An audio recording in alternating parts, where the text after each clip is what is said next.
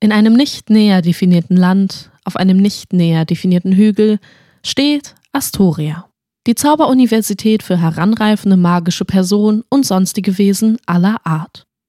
Es ist Nacht, weshalb die Sterne über den kaum lichtverschmutzten Himmel funkeln. AstrologInnen hätten in deren aktueller Konstellation nahenden Konflikt, schwieriges Zeitmanagement und gestohlene Herzen gedeutet. Für die noch nicht tiefer ausgebildeten Studis stand diese Nacht jedoch nur unter einem Stern. Party. Ob und welche der Deutungen sich bewahrheiten, erfahren wir unter anderem in Kapitel 19. Karaoke-Kater.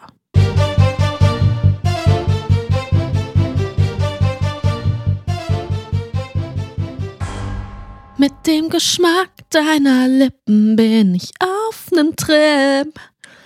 Du bist toxisch und ich verfalle dir.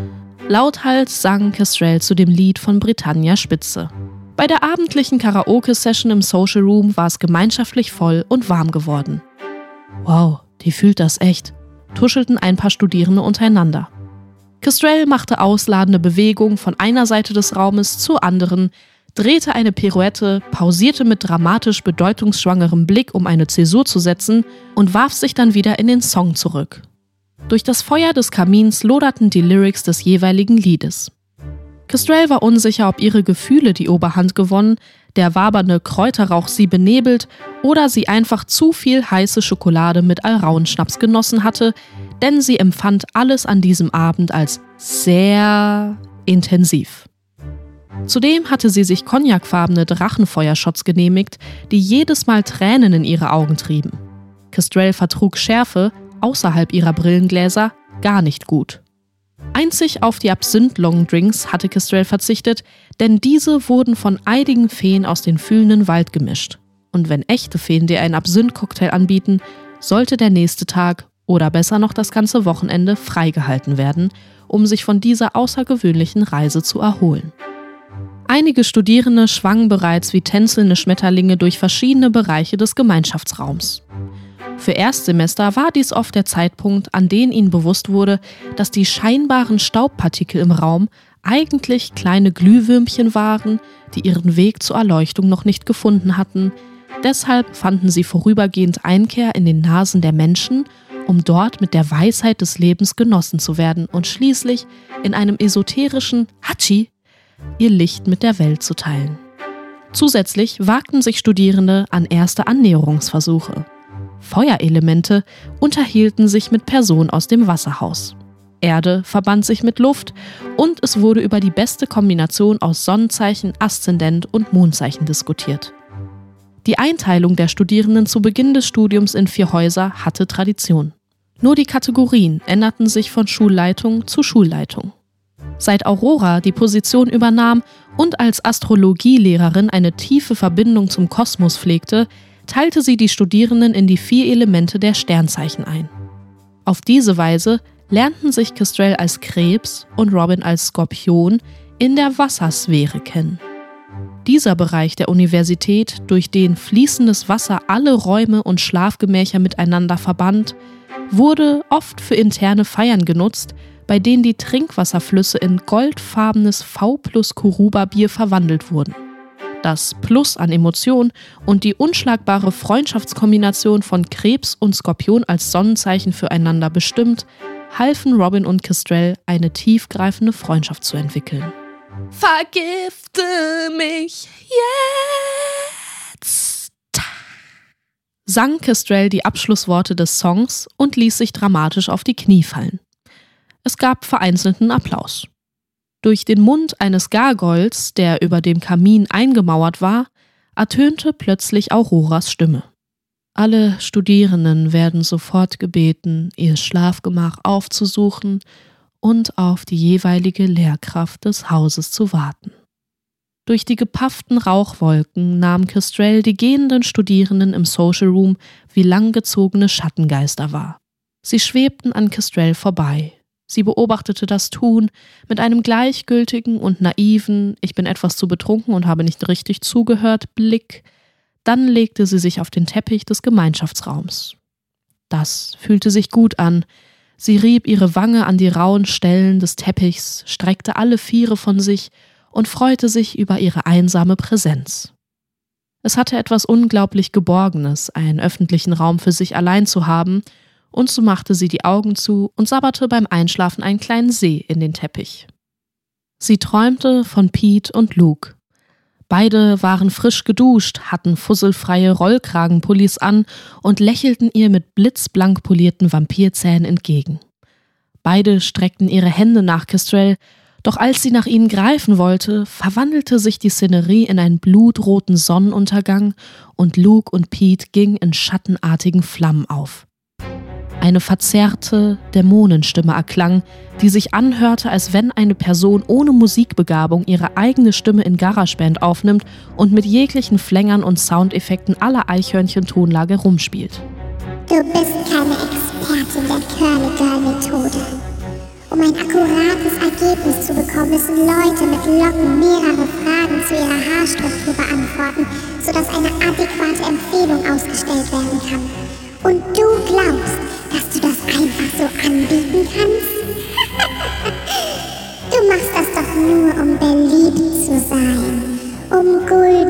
Verdienen.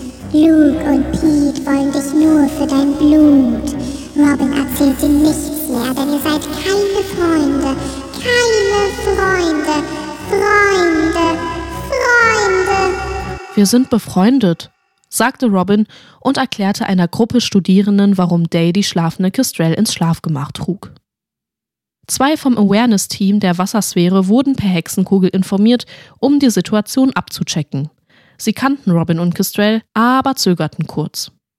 Wir sind wirklich befreundet, hustete Kestrel noch nicht ganz nüchtern und wandte sich aus Robins Arm. Sie setzte ihren Fuß schief auf, verlor die Balance und bevor sie wieder den Boden küsste, stützte Robin sie im letzten Moment. Seht ihr? sagte Kestrel. So stark. Wisst ihr nicht, wer das ist? klagte sie die Gruppe der Studierenden an. Das ist Robin. Robin Phoenix, mein äh, beste Freundin auf dem Campus. Robin merkte, dass Kestrel ihre Gefühle in einem alkoholisierten Sarkasmus zum Ausdruck brachte. Wir sind so gut befreundet, dass Day mir nichts mehr. Okay, Leute, wir müssen rein, wies ein Studierender des Awareness-Teams an, woraufhin sich die Gruppe Richtung Schlafsäle bewegte. Hallo, hört mir mal zu. Wir sind befreundet, dass Robin denkt, dass wir telepathisch Gedanken das reicht aber nicht. Ich kann nicht. Komm, Kestrel, sagte eine andere Studierende aus dem Awareness-Team, die Kestrel behutsam am Arm packte und in Richtung Schlafsaal führte. Robin lief verdutzt hinterher. Im Schlafgemach von ihr angekommen, ließen die Studierende Robin und Kestrel allein. Die Partymaus musste würgen und eilte durch den Raum. Dann erbrach sie feuerrote Shots in einen der vielen Wasserströme. Kestrel, das ist nicht der Abflussfluss, meinte Robin.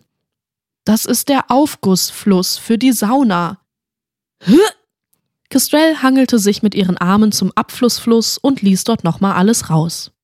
Robin hielt ihr die Locken zurück und wartete geduldig. Dann zauberte Day aus dem Trinkfluss ein Glas Wasser ans Bett und half Kestrel sich hinzulegen. Sie schien noch etwas schwindlig zu sein, aber ihr war wenigstens nicht mehr so übel. In einem existenziell philosophischen, zu viel Alkohol konsumierten Moment fragte sie mit dem Hauch von Verzweiflung in ihrer Stimme Warum erzählst du mir nichts mehr? Robin schaute ernst, während Kestrel eine infantile Schnute zog. Day wusste es nicht. Day fühlte sich, als könnte Day nicht reden. Irgendwie verhärtet. Robin fühlte sich wie ein Stein. Stein der Weisen leise. Nein, das war immer noch nicht der Titel des Films. Warum fiel es Robin so schwer zu sprechen? War es nur, weil Frau Magnus sie dazu angewiesen hatte? Immerhin war Kestrel ihre beste Freundin seit dem ersten Tag an der Universität, und selbst die Seelenmagierin ermutigte Robin, sich öfter von anderen in deren Seele blicken zu lassen. Auch wenn sie das als Seelenmagierin als Selbstzweck ansah, ermutigte sie Robin, deren verletzliche Seite zu zeigen, um für andere zugänglicher zu sein. Ich hatte Angst, dass du mich dann nicht mehr magst, wenn ich es dir erzähle, Das will ich doch niemals nicht tun, nuschelte Kestrel in ihr Kopfkissen. Robin atmete tief ein, dann nahm Day allen Mut zusammen. Ich bin nicht normal, weißt du? Ich kann mich in ein antikes Wesen verwandeln. In ein Phönix, um genau zu sein. Ein Phönix.